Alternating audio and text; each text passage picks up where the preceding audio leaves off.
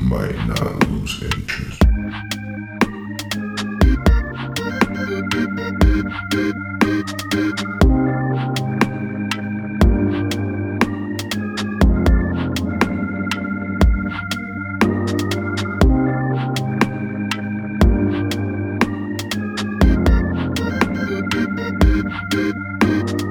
Okay, Akia.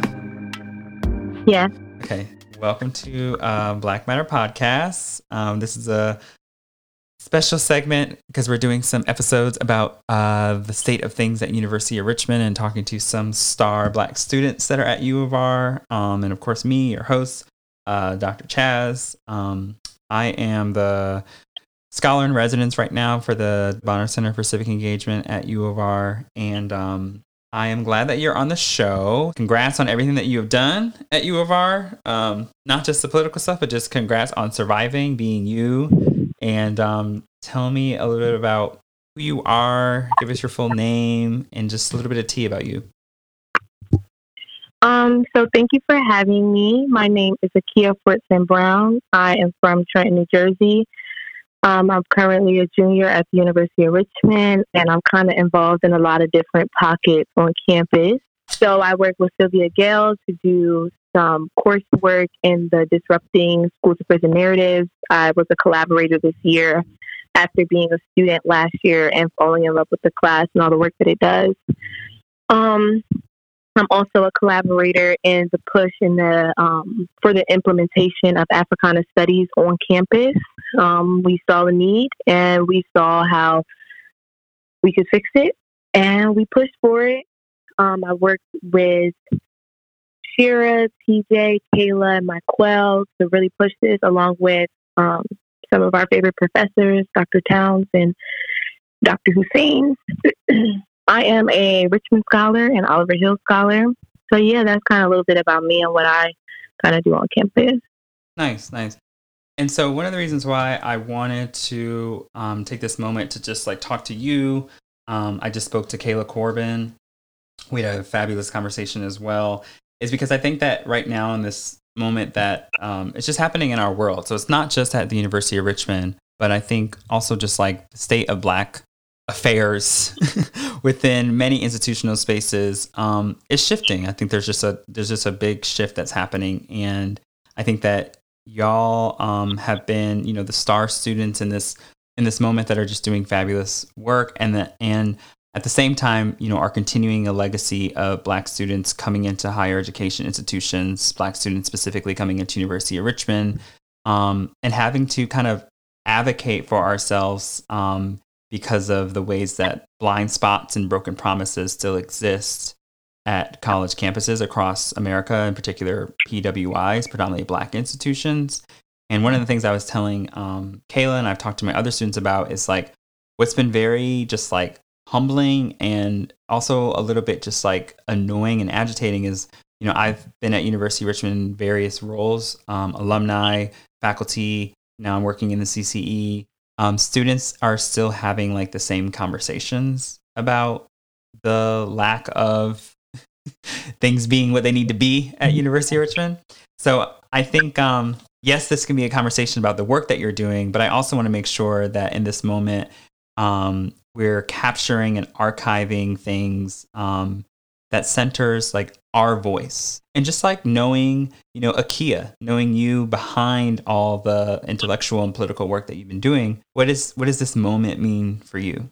Uh wow. I mean to unpack like what this moment means to me kind of is a lot because it's so multifaceted. I mean a part of understanding me um i grew up in a single parent household uh working class family in an urban environment. So there was a lot of things that I guess I was exposed to that I always knew that America is kind of divided into the have and have nots, and mm-hmm. I am on the have not because I'm not a white cisgender Christian male that comes from a rich family. I kind of, you know, you get those questions in diversity conversations or inclusion conversations about when's the first time you realized you were insert a race? It's like always known.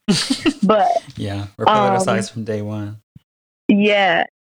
but the beautiful thing, and, and if anybody knows me, is I was raised by two very strong black parents who knew that the world was going to tell me I was not pretty, I was not beautiful, I was not capable. Mm. And they told me, You are beautiful, you are capable. Where you come from is beautiful. Where you come from is strength. Um, and the only way that we have exercised resilience in these moments, like what we saw when people were protesting and standing up for themselves last summer, what we saw when people were protesting and standing up for themselves on our campus this this year and last year and all the years before, you're only resilient because you're only resilient because you were strong first. You were born with strength. So that's kind of what I've been embedded with from the beginning of my life, um, understanding the power that comes from my womanhood, my black womanhood, my blackness. Um, so I kind of bring that in everything that I do. At the University of Richmond, I was a, I was a business major, or I am a business major, studying entrepreneurship, mostly because I felt entrepreneurship was a channel that I could use to center my community and to bring the things that I was um, instilled with and the things that I saw in my household on a bigger scale. Mm-hmm. And I feel like love is one of the most powerful forces. That's another thing that my parents raised me with and brought me up with, and something that I've grown to understand just how powerful it is um, in my adult life and seeing what choosing love can do. But in a lot of ways, I think this moment and kind of what you were talking about, like the state of where we are, the state of Black affairs is um, a lot of times choosing love gets conflated with like a kumbaya. Mm-hmm. Like I'm just supposed to turn my cheek. Mm-hmm. But a part of choosing love for me began a big part of tearing this world that we live in down and building a whole new one because this world was never designed for love to exist and for love to thrive.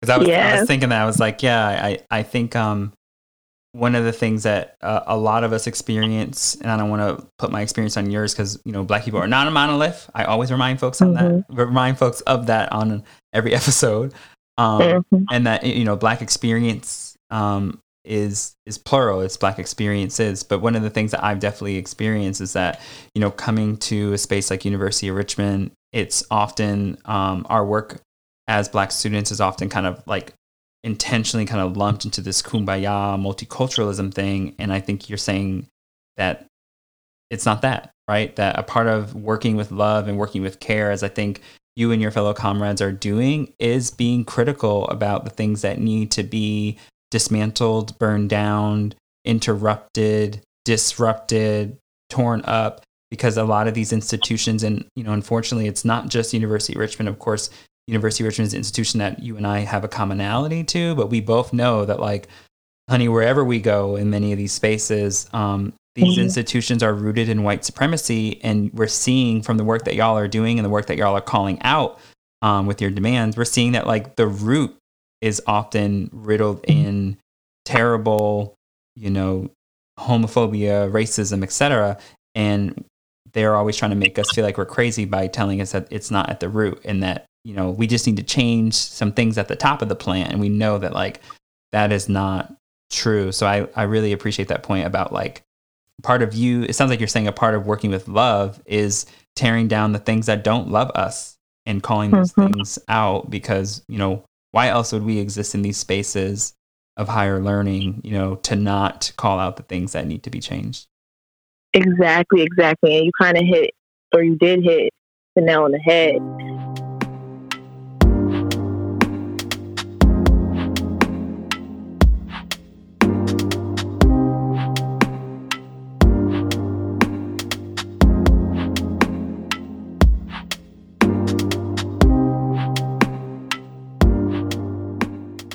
World that we live in currently, this system of things, the institutions, whatever you want to call it, the it, the they, um, them. It, it's not, yes, it's like it was not built on love. It was not built for humans and humanity to exist. It was built to create objects out of living beings. It was built on white supremacy. It was built on every ism you can name on the book, sexism, uh, classism, yeah. all of that. Mm-hmm.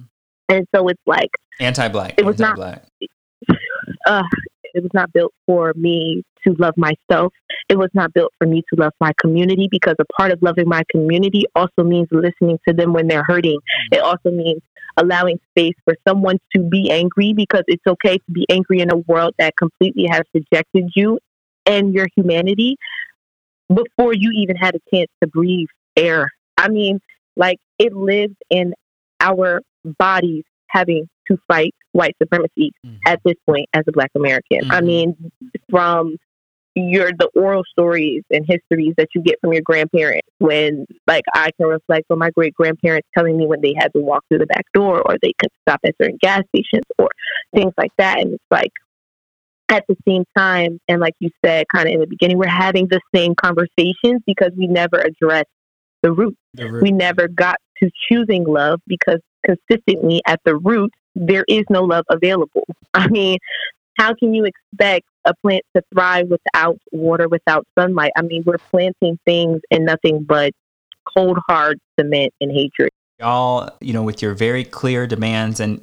we both know that like you know the demands are not even asking for everything that we deserve and desire but the demands are clear. There should be no reason why they're not met. Um, i hear you you know very clear about how you work with love and how in your black life like choosing love is a part of the demand to you know exist and be and to serve and to you know commit to um, any type of space. And so I really wanted to discuss with y'all too, um, you know, just like this conversation about like legacy, and then we're going to talk about belonging. But like as a black student that you know doesn't get, and I feel the same as as black you know faculty or whatever you want to call me, like as black folks that exist at University of Richmond and at large black folks who exist in higher education, we don't always get to just be the thing that we are hired there to do, right? Like we don't get to just be a student.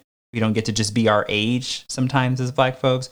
We don't get to um, just teach our classes you know? Like we're always you know expected to kind of fit this diversity stuff or help you know the university fix their blind spots. I love that thing that meme of like it's above me now you know? That's above my pay grade.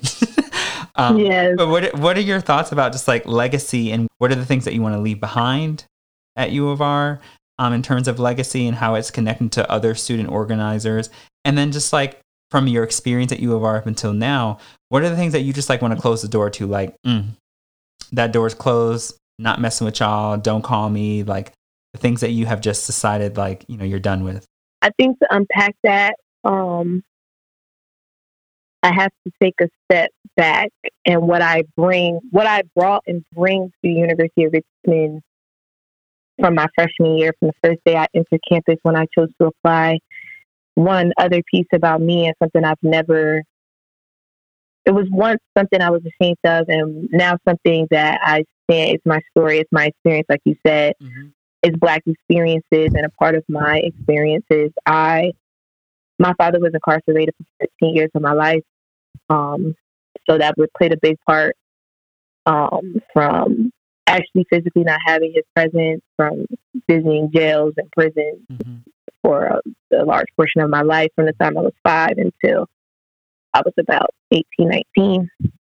And so I brought that to the University of Richmond with me, and I knew that I was kind of going to be entering a space where other people didn't have these lives. Mm-hmm. But with that experience, I've also kind of, in some ways, which I think it's a larger conversation to have in our communities and our country as a whole, is I kind of got used to carrying a lot, Mm-hmm. a lot of legacy. Uh, some legacies you want to break, and some legacies you want to create new ones. And I got used to carrying a lot. And I think when I got to Richmond, like you said, I couldn't just be a student. Mm-hmm. I was also a representation for everything.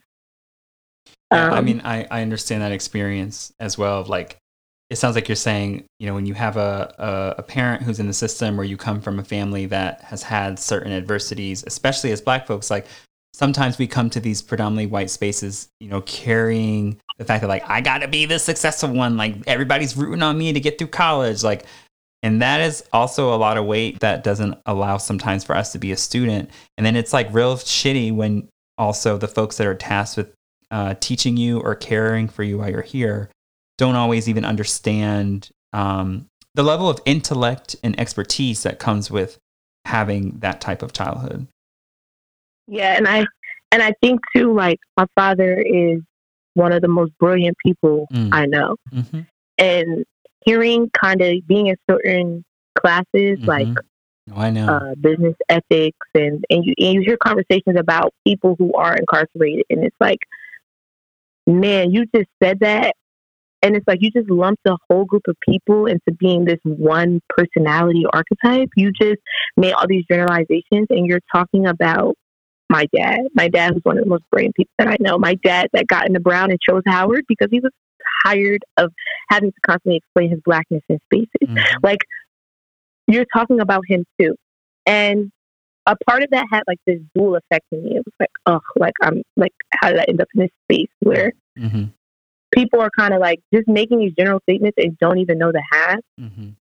and then it's like also kind of lit this fire in me, like, like you said, like I began. It was like almost like I felt like I have to, like almost like I have to say something because you're not. No one else is gonna tell you. The world's not gonna tell you that you're dead wrong. like everybody who's been incarcerated may not have even done anything so egregious. They just happen to be black and doing it, or they were completely innocent. Like you look at things like just mercy.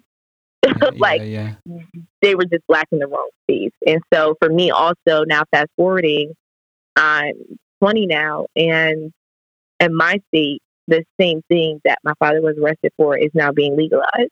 Mhm. And so it's like, man, he spent 14 years out of my life for something that you're now deeming okay. yeah. You're in college at this like really pivotal time for your life. I'm also a child of an incarcerated parent. Um, my late mom uh, was for uh, a portion of my life, and um, it took me all the way to graduate school to kind of realize that like um, my mother also is one of the most like brilliant folks that I know because of the ways that she, as a, a Caribbean black woman, like definitely just always knew that the system was rigged and always, you know, broke the rules because, um, as my friend uh, Madison Morrow has has said, like, you know, in Tiffany's, they're gonna follow us and give us side eye whether we have the money or not. So give some grace to the folks who just decide to steal it.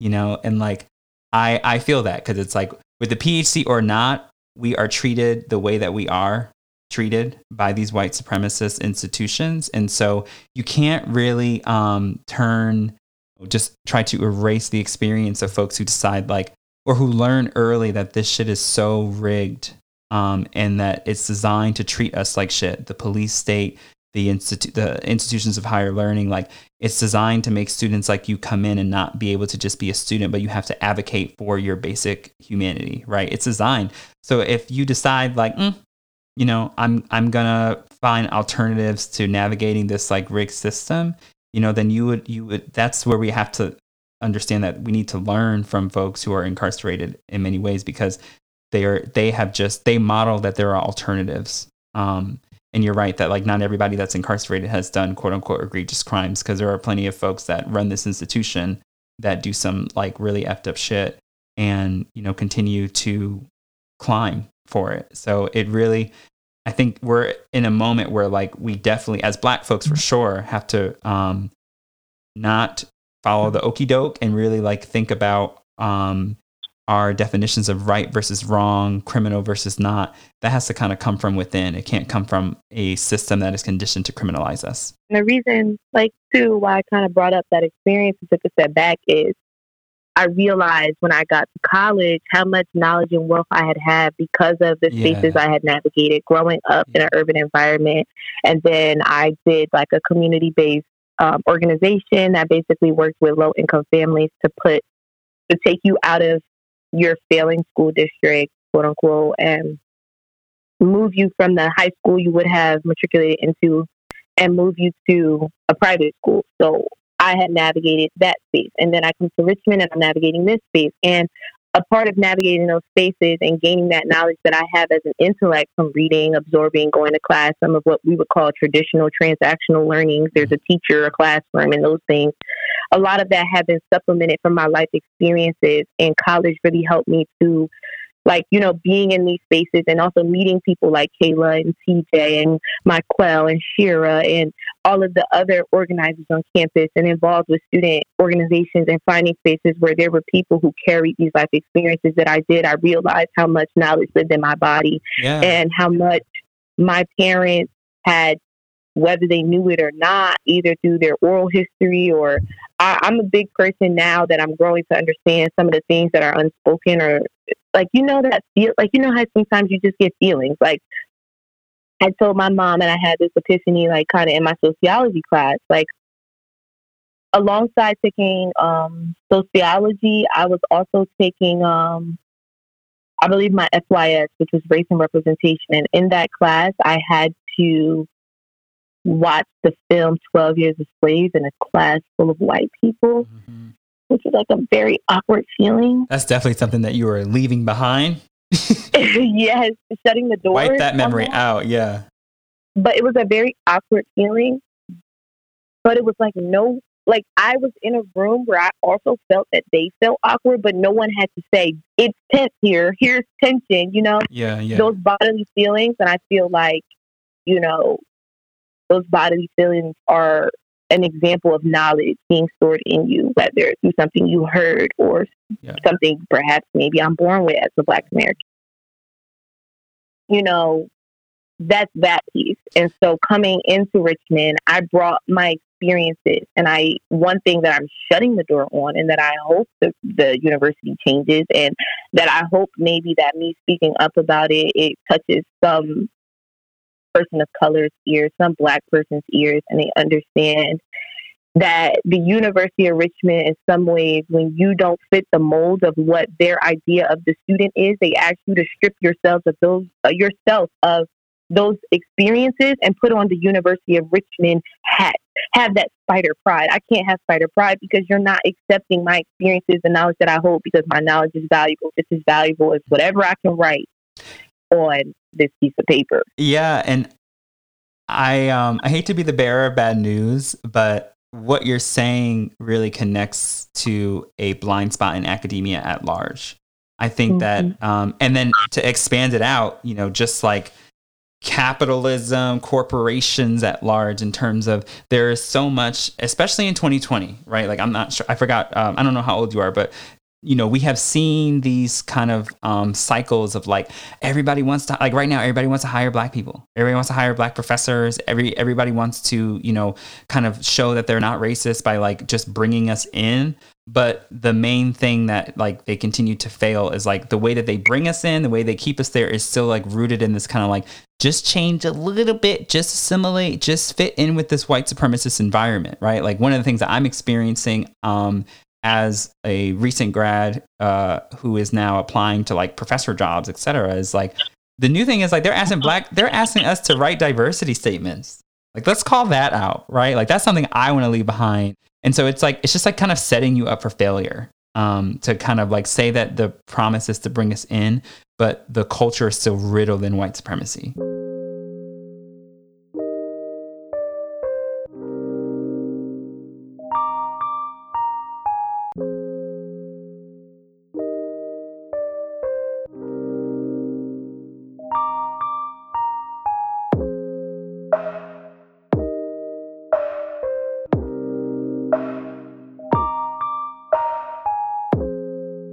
Kind of going off your point, like once again, talking about the experiences that I bring from the door, the things that you like, and not necessarily They're conditioned to not see those experiences as Yeah, as knowledge, as dope, as beauty. And so we're never going to look that great on the white supremacist like job catalog. you know? and the, and the thing is, the thing is, like I've gotten to a point. I don't care. like I don't want to look great on, and that's just me too. Because, like I Yeah. said, I'm an entrepreneurship major. If I you don't want to open your doors, it's fine. I'm going to build my own table and I'm going to sit at it, and it's going to be great. You Mhm. know, you're just not going to come over here and mess up this table. Mhm. That's that. Mhm. But like as far as that on the job market, but at the same time, it's like sometimes I think about and I reflect and I and I and it goes back to the conversation about love and creating these these pathways of, of love and dismantling the things that don't that don't make it suitable for love to exist or for love to thrive or just plain don't have it there. Going back to that and understanding those experiences, like you said, they're conditioned to not think of it as knowledge. Mhm. They're conditioned to not think of it as valuable, Mhm. but it is. And, and the reality of the world is, and like you said, it's, it's in higher ed in general. The reality of the world is that this intellect that you're spewing into the world, it's going into an entire ecosystem of Mhm. people who work together, who you need people to absorb the information. People don't just write books for them to only graduate students to read it. No, you write books for the entire world to, in, to engage with it.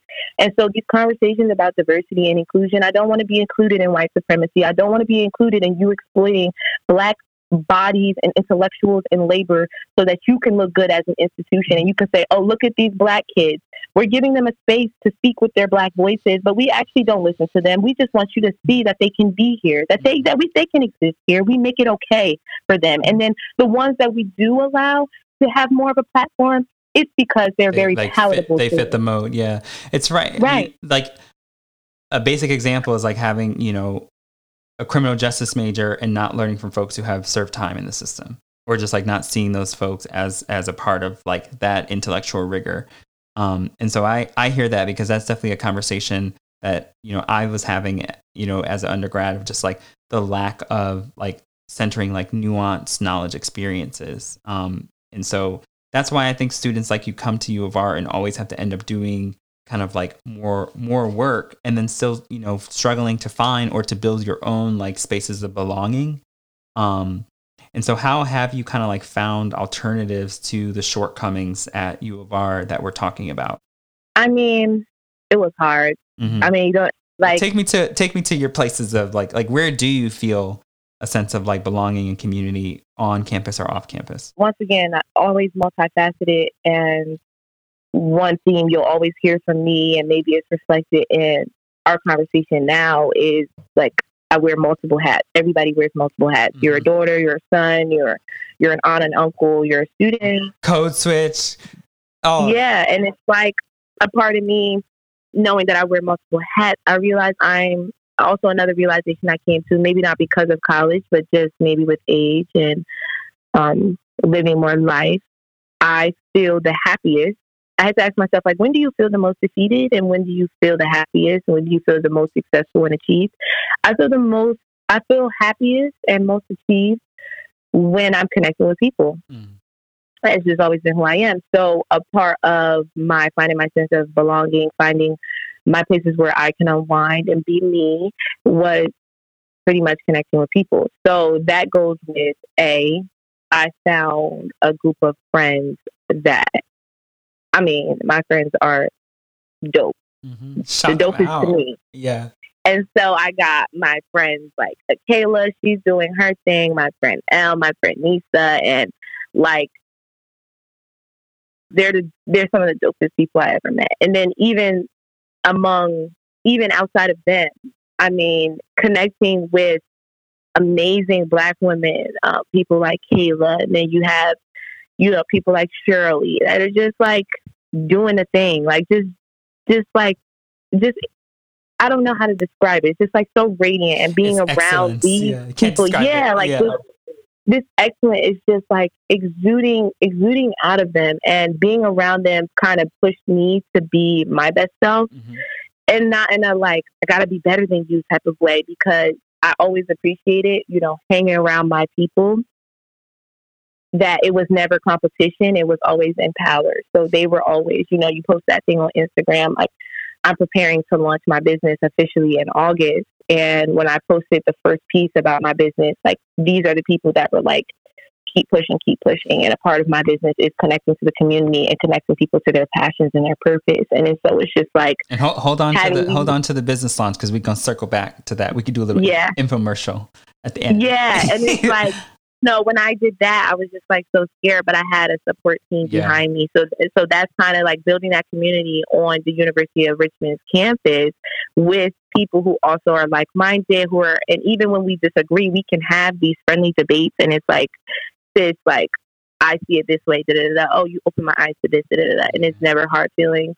It's, it's always just pushing each other towards growth. And I think those people like really push me towards love. And So I find that those being around building that community. Yeah, if, You it know, sounds like when um, you have when you also when you have those kind of like shared human experiences at a space that Mhm. can be like racially violent, um, you do kind of um, quiet that like need to like feel like we're competing with each other. I mean, I felt like that um, with some of my grad school cohort of like we when you both realize like damn this is like rigged for both of us like we need to stick together Mhm. because these white folks are you know they trying to kill us girl um, I think that when you when you realize that uh, you're able to like build this like alternative community, and um, what I was talking to Mhm. Kayla about um, that I want to talk to you about too is like I think all Black folks who work in spaces that are um, just like conditioned not to see us and you know kind of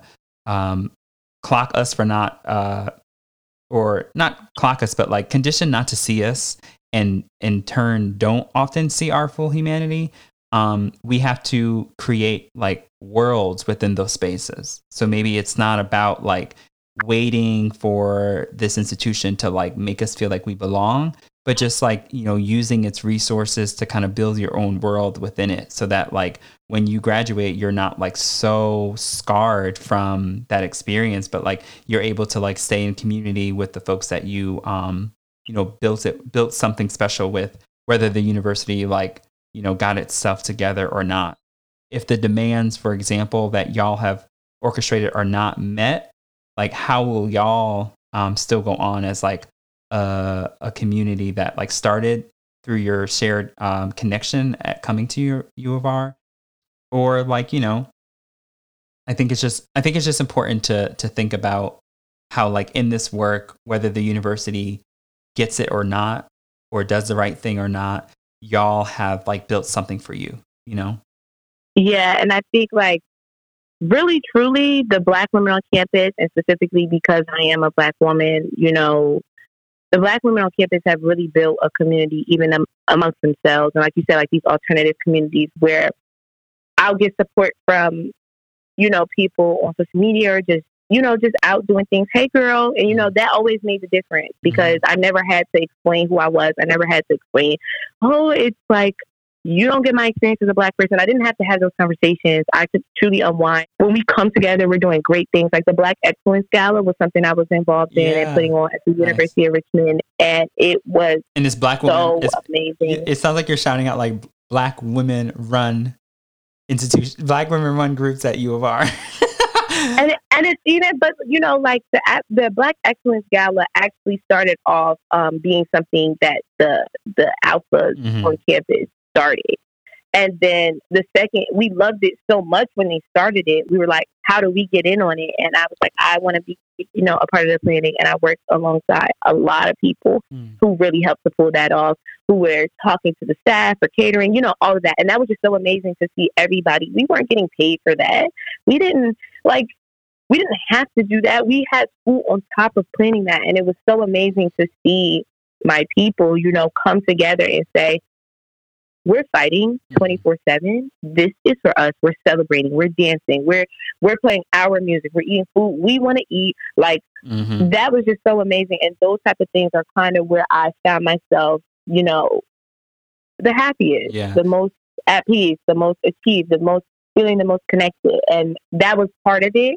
You know, at least on the University of Richmond's campus, that's the on on campus experience. I wanted to chime in real quick because it sounds like what you're saying is like when you or when we, um, because I benefit from the Black Excellence Gala as well. Okay, I love to put on a cute, a cute heel. Um, I love, um, I love this moment about like you know when we have unrestricted kind of uh, opportunities to to create something that is for us, right? So like you said, we control the catering, we have to play the music we want to play. Like it was it's called the Black Excellence Gala, so ideally it's going to be all black people there. Like when you just have that uh, that unrestricted access to just like create something that is for us, um, I feel like that's like a, a way that you combat like the lack of belonging that you and your fellow students may feel at U of R, and even me in some ways as faculty. Like talk more about that. Like how um, how do you think some of your friends um, have, or speaking eh, from the Black Excellence Gala, like how do you think that y'all have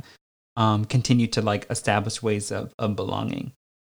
So the gala's one. I think For me, it was definitely just like having a black roommate um, that like changed the game. I, I like I didn't. I grew up in a predominantly white part of Connecticut, and like when I had um, when I came to U of R and had a black roommate um, who was from a completely different walk of life from me, I think it just like it did what you're saying. Like it allowed us to like really understand how our experiences were so diverse as black folks, but our experiences were also very similar in how we were like experiencing the University of Richmond. I think so. Like, kind of taking a step back is a part of, I guess, what how I interpret what you're saying by belonging.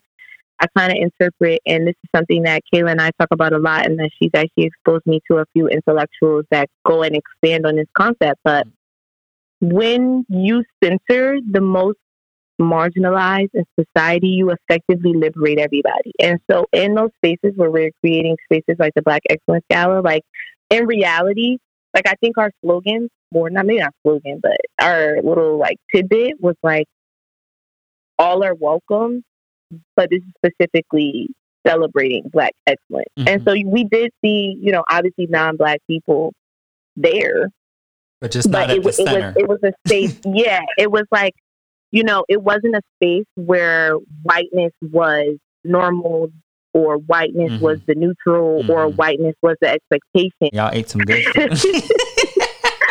yes. And so it was like, you know, when you create these spaces that are truly designed to to to just be liberating and just to be free and to actually allow people to be people, like the Black Excellence Gala, I wasn't you know, all of these, like, I didn't have to be, quote unquote, a freedom fighter and this and that and everything in between. And, yeah, uh, like, I could just be me yeah, like I could just be the person who wants to dance and celebrate, and I could just be Akia, and I could be the person with the cute pink dress on. That was who I was, and that's Yeah. all I had to be in that moment. And that was where we started to like, you know, like we need more of this. And so you might find like on GroupMe, like we had group chats where we could like just be ourselves, and we were connecting with people. And if someone like another way we connected is like obviously our outside um conversations and our connections out off campus. So sometimes you might find like, oh, this person is going out here. Let's like link up with them when they go, or oh, like you know, um, obviously another like outside um, connection or how we connected with the rest of Richmond is we're surrounded by HBCUs, so we would visit other schools and meet Yeah. other people and invite them to our events, and we would BSA would throw parties, and those were spaces where we didn't have to be like all these things at once. We could Mhm. kind of just be just be. 19, 20 year olds. We could just party. We could just have fun. We could just be college students. Mhm. We didn't have to be freedom fighters or, you know, and it's not that none of us don't want to be those things, but those things get very exhausting. And this is where like self care becomes completely radical because the idea is to weigh you down, is to batter you so you're tired. You can't keep going. And these were the spaces where we recharge and also rejoice. Mhm. And it was okay to just be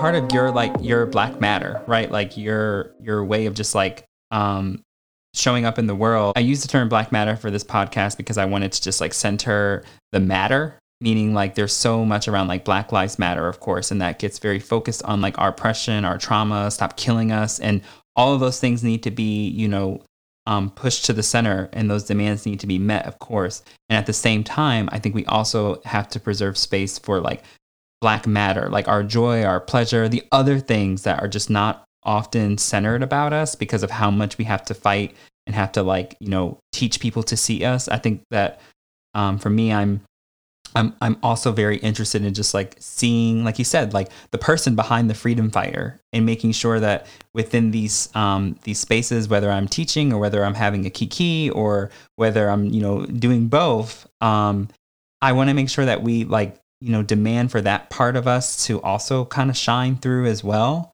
um, because I think you're making a, a, really good point that like it can be exhausting, though the work is needed and warranted. It can be exhausting just being the activist, just being the freedom fighter, if that's like the only mode of how people see you, right?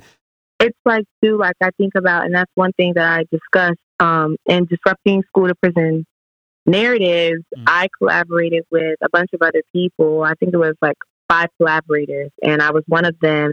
And I collaborated with them also to disrupt this idea of knowledge can only come from these places and knowledge only comes from the one teacher in the room. And yeah. I said that to say, um, kind of like what you spoke on is I had a moment where you where bringing in personal experience was just as valid as if I had pulled a quote from a textbook. Yeah, it is. And where and where I said when Trayvon Martin the whole case with Trayvon Martin. And Trayvon Martin was killed, and how the news ran that story on a cycle. It's like, okay, it's one thing to be informed, but Trayvon Martin, Trayvon Martin's death had become so politicized that it seemed as if he was a martyr.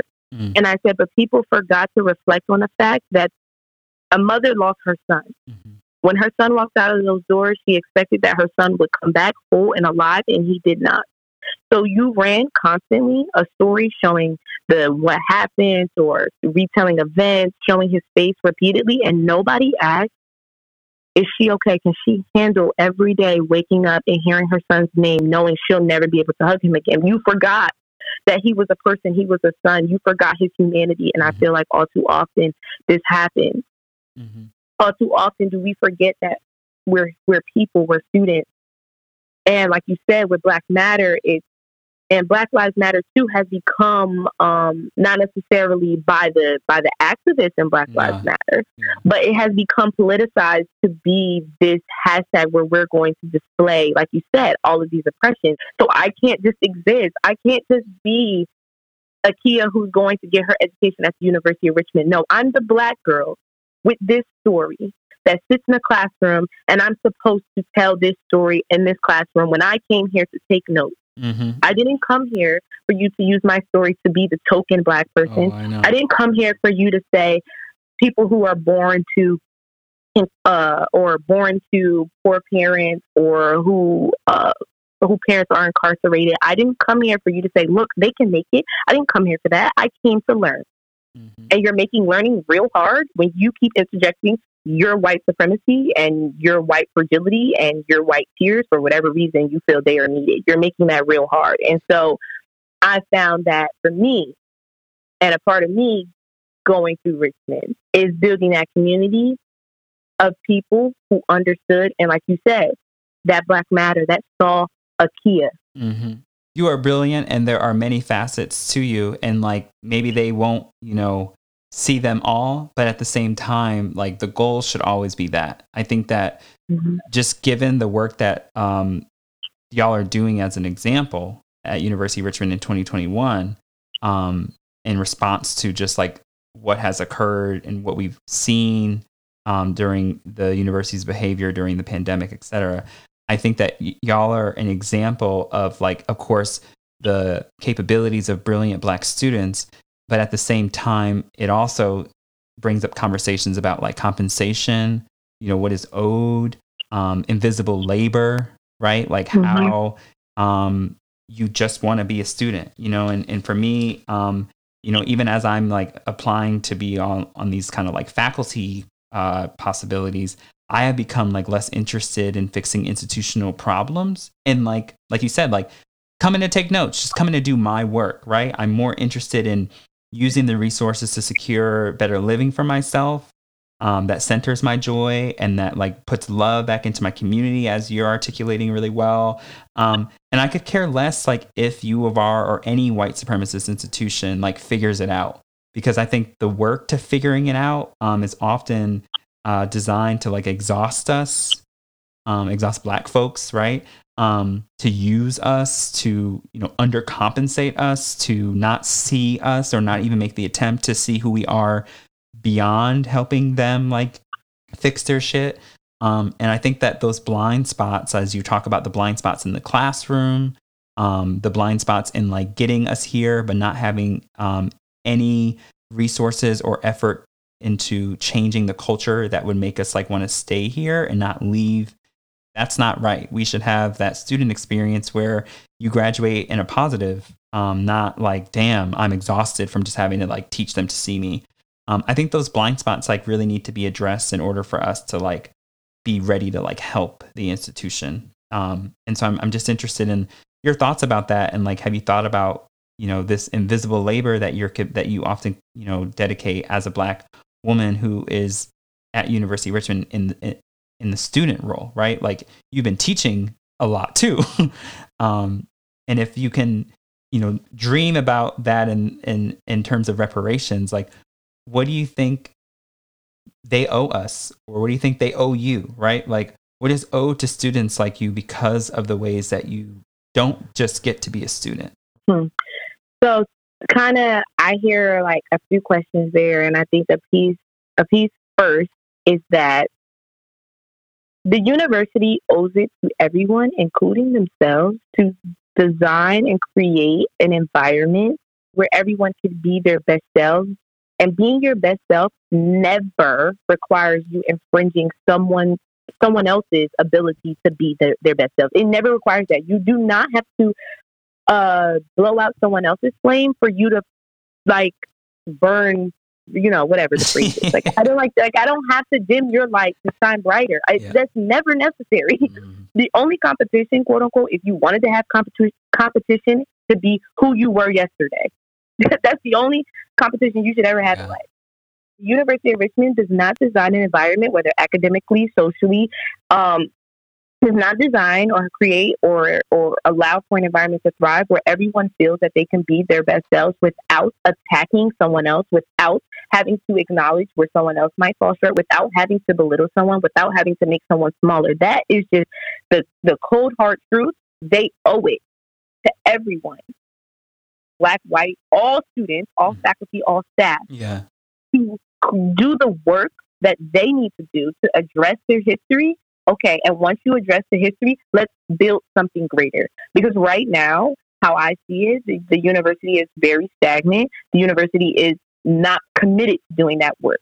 Mm-hmm. And that's a big reason why Black students, Black alumni, all say when I'm out of here, I'm done. Yeah, I have yeah. nothing left to give because we're exhausted because we've given you the tools. We whether it's through demands, whether it's through papers, whether it's through, through projects or, or research assignments, we've given you the tools to. We're telling you what we need from you to build this environment where we can be our best selves, and there is never, ever, ever, ever this uh this feeling or or this this sentiment or whatever you want to call it where suddenly I have to be in competition with you to be my best self. That that's not a productive society that doesn't center love, that doesn't center connection. And, in fact, it centers nothing but hatred and otherizing and all of the other things that you want to put on the list. And this is where those isms thrive. The demands that you guys have, um, you know, make it clear that like it's not necessarily this like competition it's like there is a there's a lack of like equity there's a lack of like understanding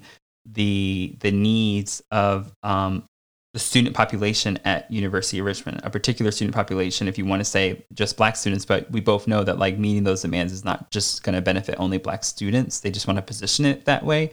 Um, but I think making those demands that y'all made and how clear they are, especially um, the one with changing building names, it's just it's making it very clear of like you don't have to you can't it's you can't have your cake and eat it too. Like you can't center white supremacy in your design and in your aesthetics and in like the way that you do what you do on your campus. But then at the same time um, praise how much you've done about diversity and how much money you've given to black causes. And it's like and it's like even with the with, with the first thing that they came back with with the hyphenated names i was just like that was a hot mess.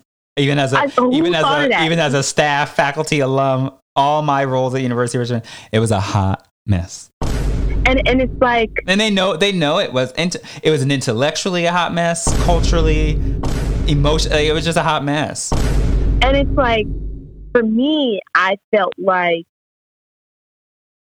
okay. what? Like once again, this is this building this environment that doesn't want to Yeah, let go of white supremacy. At all. And it's like you're holding on to white supremacy for what? It's, I mean, it's built on hoarding resources for a certain. Yes. Yeah. And and if it brought such economic success, what's this problem with this um whole student debt crisis, this Mhm. whole national debt crisis? Uh, what's going on? I don't understand where white supremacy has ever worked. So what are we holding on to? Mhm. Uh, even if you want to look at it logically, it still makes zero sense. like, and so I get to this point where I get so frustrated with the university because I'm like, even the arguments that you're giving, they don't make sense. Mhm. The only thing that ever makes sense in my head is centering love and where people can be their best selves. Because you know what happens when people can thrive? We build great communities Mhm. we have our society operating at the best it could be. We have a society where people are making connections, where we no longer have to worry about things like sweatshops or police brutality or or brutality against Asian Americans or Asian immigrants. We don't have to worry about failing school districts. We don't have to worry about homelessness, poverty, hunger. Yeah, we don't have to worry about these yeah, things. yeah. Because everything that we need in our society is already here. What the problem is when white There's just supremacy comes in, it stifles it. the demands that y'all have made, um, and folks, you can tell folks how they can go read them. But I'm sure folks who are listening have already, you know, familiarized themselves with what's happening at U of Mhm. R. The demands that y'all have made um, are all very, very, very possible um, if there is a desire to do them. Right, like the money is there, the resources are there, the human capital is there to get these things done. Um, I just think that we have definitely seen, especially with like the awakening that some folks got in 2020, um, that there's always been money and resources to you know treat black people the way that we deserve to be treated some of these institutions just don't have the desire to. And you can see written in their bylaws who, who's on their board of trustees who runs them how it's run etc that there's just a lack of desire is how is how i've often felt. And i think that y'all have like you know figured that out early on. And like my thing is, and I hope that it's not misconstrued by what I say, but like even if you wanted to take that, like I still just don't get it. You want to create the best university you could ever create, and a, a large population of your students are saying we're dissatisfied with what this university has to offer us, and Yep. then on top of that, we're going to tell you exactly what we need you to do. You just need to do it. I don't understand how you could commit yourself to building the best university you can, but then when people tell you exactly what you need to do to improve it, you don't take the action. That makes zero sense to me. Counterintuitive. It's like you are content with not being the best you could possibly be because it means that you can completely live in hatred and ignorance. yeah You want to live in that. You want to live in white supremacy, hatred, ig- ignorance, classism. You want that. But you're telling me that your wants are different, and it's no way that they could be different because when I'm telling you how to make your university the best university it could be, and that's coming from within the university, like I said, Yeah, everything that already there. university needs is there. yeah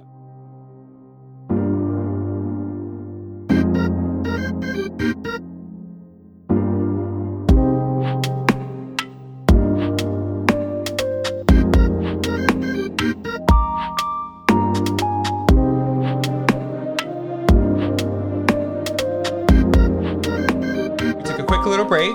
Uh, we are back. Okay, Miss Akia. So this has been a great conversation, and um, I want to hold space to just like learn a little bit more about you too. So tell us about uh, this new business that you're starting, um, plans for after graduation.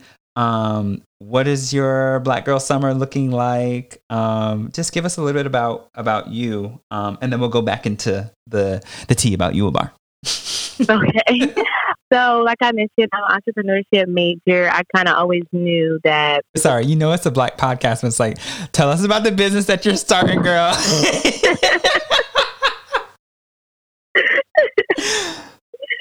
no, but yeah, really. I I've kind of been dabbling in entrepreneurship for a long time now, and I didn't know how much I was capable of. So that kind of led to this new business called the Hustle Lab. And the Hustle Lab is basically centered around, um, I guess, my tagline or whatever you want to call it, is connecting entrepreneurs to their uh, to business resources, um, each other in the community. And so it's really in the infant stages right now. And I'm working on building a lot of program that really centers. Um, I like to call myself a social entrepreneur, which is an in- industry that's really budding and growing. Yeah. But it's basically, you know, centered around entrepreneurship that not only, obviously, I have to sustain myself. So obviously there's money involved, but one of the larger um, motivations into getting into entrepreneurship is social impact, which is why I designed this, the Hustle Lab. A, to connect people with entrepreneurship and how it can bring financial and social freedom for themselves, whether that's through building a side hustle or whatever um, they want to build. Maybe it's a main business. Maybe they're looking to connect with something they have more passion um, in, and you know. But the other piece of it is also connecting people to their community and the impact of the work that they do. And so in one of my business classes, we um, spoke about like, you know, profit maximization. And so with that being a core principle in business as we know it, well, what does profit maximization mean when you're a landlord? Mm. Well, a lot of times that looks like what I saw in my community where landlords don't come and fix things. Landlords are taking advantage and exploiting tenants and landlords are really only looking at the numbers to maximize the profit, but forget that these are lives inside of these homes. That that you're completely you're impacting someone's family, someone's livelihood, someone's ability to feed their children or to provide shelter for themselves and those that depend on them. And so, really, what the Hustle Lab is about is connecting entrepreneurs to that, understanding the impact that whatever your business, or it doesn't even have to be, you know, a for profit business. If you're building a nonprofit, if you're building a for profit business, you want to plan a community event, whatever you consider your quote unquote hustle is, whatever your passion is, it's understanding the impact that it has overall to the community, understanding that it should be pushing the things that you um, personally want and that not detaching yourself and making yourself like you know this mundane laborer mm-hmm. that we typically have in our society that just kind of beat you down and run you down so you have no more to give. No, you're going to spend your life and a lot of your time doing something. It should always fill you up. It should also it should always make you happy and add to your community only to make it better. So that's kind of where the motive of the Hustle Lab kind of came from and what I'm working on. So I hope to throw community events, fundraising events, and hopefully when I get to that point, but like I said, it's like really in the infant stages. So I'm kind of just starting with like connecting people with resources. Like do what you want to do, live your live the life you want to live, create that world. So you're graduating yeah. from U of R, and your goal is to start your own business, mm-hmm. which is dope.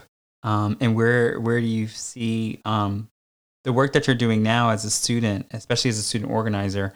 Do you see a lot of that um, giving you um, ideas about the business that you're starting?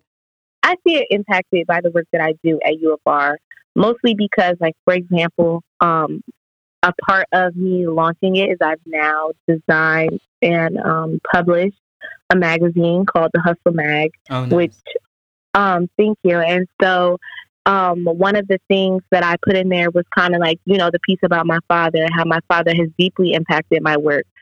I don't have to separate my knowledge and my life experiences and say, you know what, I went to business school and this is why I'm qualified and this is why you should yeah. invest in me or whatever the case may be. This is why you should join the Hustle Lab or whatever. No, I'm qualified because of all of me. Yeah, and your passion, I think your your business passion and your your professional passion really comes together when you blend the personal and the political. Yeah, another part of it is like everything we need is right here. It's just being stifled.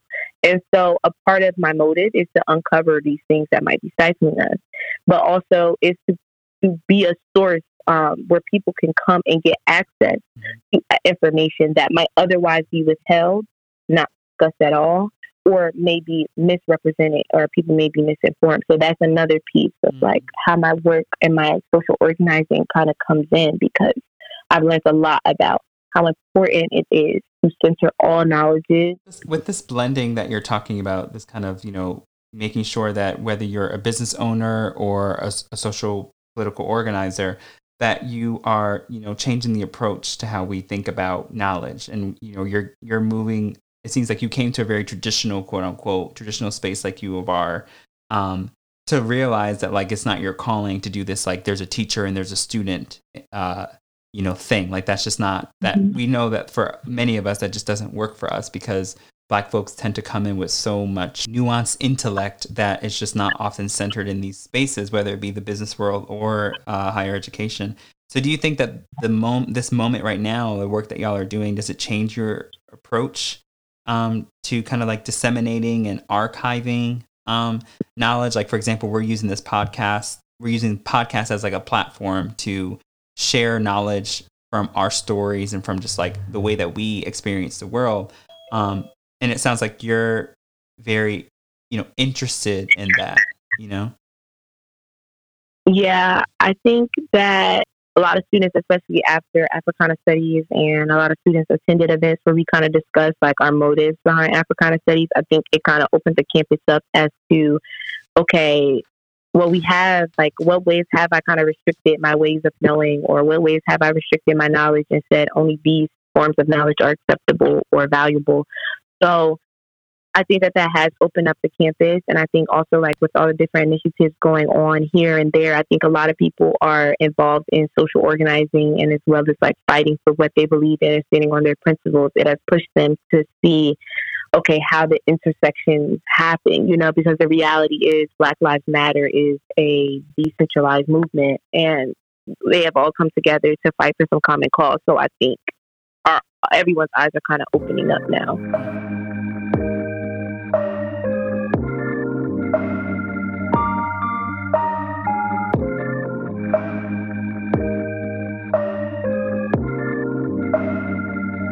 Let's close with like the concepts of just like legacy. Like, mm-hmm. what do you see uh, to be our legacy right now, and like kind of what are the genealogies that uh, we're drawing on um, in in in this moment, and also just like what genealogies are you drawing on in your work? It definitely sounds like you are um, disrupting that notion of like carrying a family legacy where you need to be the one that like you know succeeds and carries everybody with you and instead you're you're bringing you know your family legacy with you and and showing how all of it uh, makes you who you are and you know informs the way that you create and consume knowledge and call out like rigid ways of creating and consuming knowledge. And i think that your your dad um, should be very proud your mom should be very proud your friends i'm sure are very proud of you of how you are um, disrupting the ways that we think about legacy um, and reminding us that like all of our black life is worthy of of being learned from um, and centered. And so I wanted to just like close with hearing you talk a little about legacy in like a dreamy kind of way, you know? My legacy does not include being quote unquote a hood Moses. It does not include mm. carrying everybody on my back to liberate them. Mm-hmm. What it does include, like I said, centering love and connection is giving people the tools to carry themselves. Mm-hmm.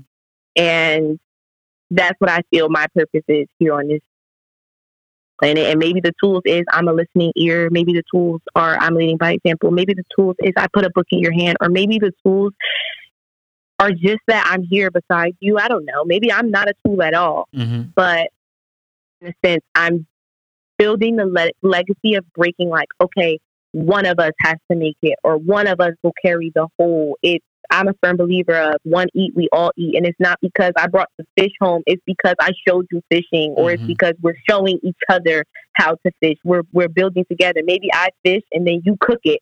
But all together we're eating because we collaborated. Mm-hmm. Learning is collaborating. And yeah. I think that's the legacy that I really want to build is that love, connection and collaboration. And truly that's what I want to center my work on with my business, with myself, and I and I'm reading so many books by different authors between um, James Baldwin, Audre Lorde, Malcolm X, the Scottish Core. Like I'm reading a bunch of of work, you know, and that's kind of where that genealogy comes from is learning from the people before me and understanding not only where they have thrived and succeeded, but maybe where they're imparting wisdom onto me by ways that they may have said, listen, I didn't take care of myself. You need to. Yeah. One thing that my father has told me now in my adult life is a smart man learns from his own mistakes. A wise man learns from the mistakes of others. Yeah, yeah. And so I've been really trying to take in those those oral histories and, you know, everybody has, you know, that's somebody or maybe that older person maybe in your school in your life or something that's like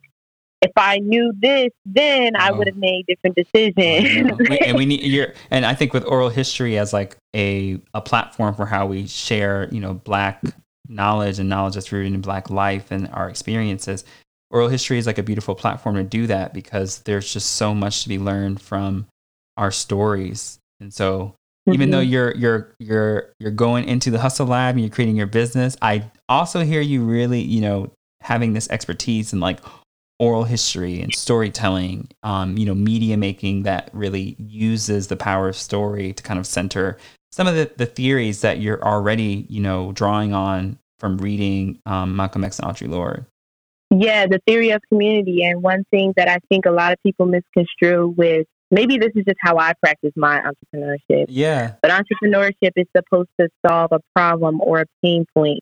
You can't understand where the pain points are if you don't listen. And so that's kind of where I'm at. Is like, like you said, a part of listening is hearing the stories, hearing the knowledge, seeing what's around you. A part of a part of observing is using your five senses. You need to touch heart, like I said, when you live in a world that is completely just centered around stifling that conversation, stifling those connections, stifling from actually listening with the intent to absorb and understand rather than to just respond and just completely just disregard what someone said. That's a world that we live in. You know, it, it beauty happens when I'm looking to just create positive energy and vibes and positive connections and I'm looking to absorb those as well and I'm surrounding myself with the tools needed to build myself and my community up to be better to, to achieve new heights Yeah. and not in a not in a way that's monetary not in a way that I might not even be able to count but just like I figure if I could touch one heart then I've I've done a lot you know so Yeah. that's I'm- kind of where I'm at with legacy I think everything you're doing really comes out in your story. Like when you opened with your story and the way that you're that you're approaching your work, I feel like it all like is very connected to just the experiences that you had and the ways that you um, are actively learning um, from the things that you've lived. And I think that that's just like a beautiful message to share. And so in this Mhm. moment of you know all of us black folks at U of R, or most of us, I'll say, um, you know, disaffiliating due to the current, you know, state of affairs on campus. I think it's great to just like get together and have a kiki, right? Like get together and Mhm. just like talk about our stories um, and who we are behind the dominant identity of like being a political student or an activist. I think um, Mhm. you hit the nail on the head that like it's just really important sometimes to also remember like within our black matter that there is like uh, joy and nuance and just like you know a need for a space like this to like Mhm. share the story um so i i appreciate you for signing on to have this conversation with me um Mhm. i definitely learned a lot and as an educator like these are my favorite moments to be able to like exchange learning with um folks who are coming after me or folks who are younger than me or just folks who um you know i work with and and see you're not interested in just like learning from me you know what i mean like hmm and so I think that's a that's a message to just like you know continue to um, pass on as part of your legacy, especially because you know in five years or ten years or whatever, students will look to the work that you're doing and be like, oh yeah, like we about to come to this campus and turn some things around too, because there are students that Mhm. came before us that was doing that, and we want to carry it on. So I think you you know hmm you've got all the you are developing all the tools uh, if you don't have them already, and I think that that is just like something to um, be proud of yourself. like I'm always willing to connect, but I always want to make genuine connections and, like you said, have that exchange of learning. Mm-hmm. Um, so, I mean, if you want to check out the Hustle Lab, you can do that at thehustlelabllc.com, Yeah. as well as you can email me, and it doesn't just have to be about business purposes, Yeah. but you can email me at um, thehustlelabllc at gmail.com. That's some of the best ways to keep in contact with me. We're also on Instagram, so that's another thing, um, which is also the Hustle Lab LLC on Instagram and um, Facebook and Twitter. and yeah, those are some ways you can keep in contact with me. I want to work with the community, so I'm looking to also partner with people that maybe you have something going already or you want to start something, and the Hustle Lab can support you in that. Um, and I can support you in that Mm-hmm. because essentially, you know, that that this is, you know, quote unquote, my big girl project, my adult um, so yeah, I'm I'm really looking to connect with other community organizers, and I'm really I'm really just ready. And also, like whether it's New Jersey or I'm going to California or something like that, like I'm ready for the connection. I I, I want to spread the love and the collaboration.